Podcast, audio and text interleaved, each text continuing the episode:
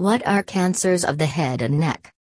Cancers that are known collectively as head and neck cancers usually begin in the squamous cells that line the moist, mucosal surfaces inside the head and neck, for example, inside the mouth, the nose, and the throat. These squamous cell cancers are often referred to as squamous cell carcinomas of the head and neck. Head and neck cancers can also begin in the salivary glands, but salivary gland cancers are relatively uncommon. Salivary glands contain many different types of cells that can become cancerous, so there are many different types of salivary gland cancer.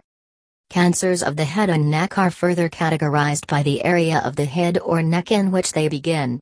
These areas are described below and labeled in the image of head and neck cancer regions.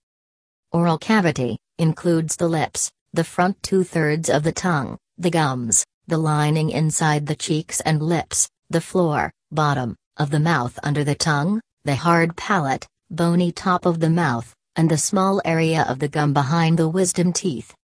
Pharynx The pharynx, throat, is a hollow tube about 5 inches long that starts behind the nose and leads to the esophagus.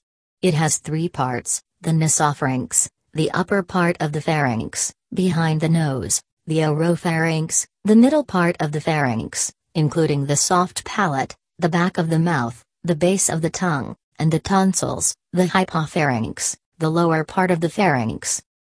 Larynx, the larynx, also called the voice box, is a short passageway formed by cartilage just below the pharynx in the neck.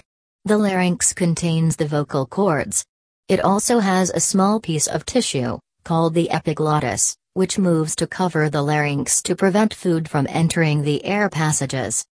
Paranasal sinuses and nasal cavity The paranasal sinuses are small hollow spaces in the bones of the head surrounding the nose.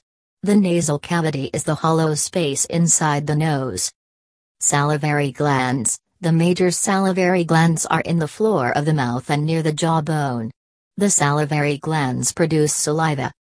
For more information visit www.advancedspecialty.com.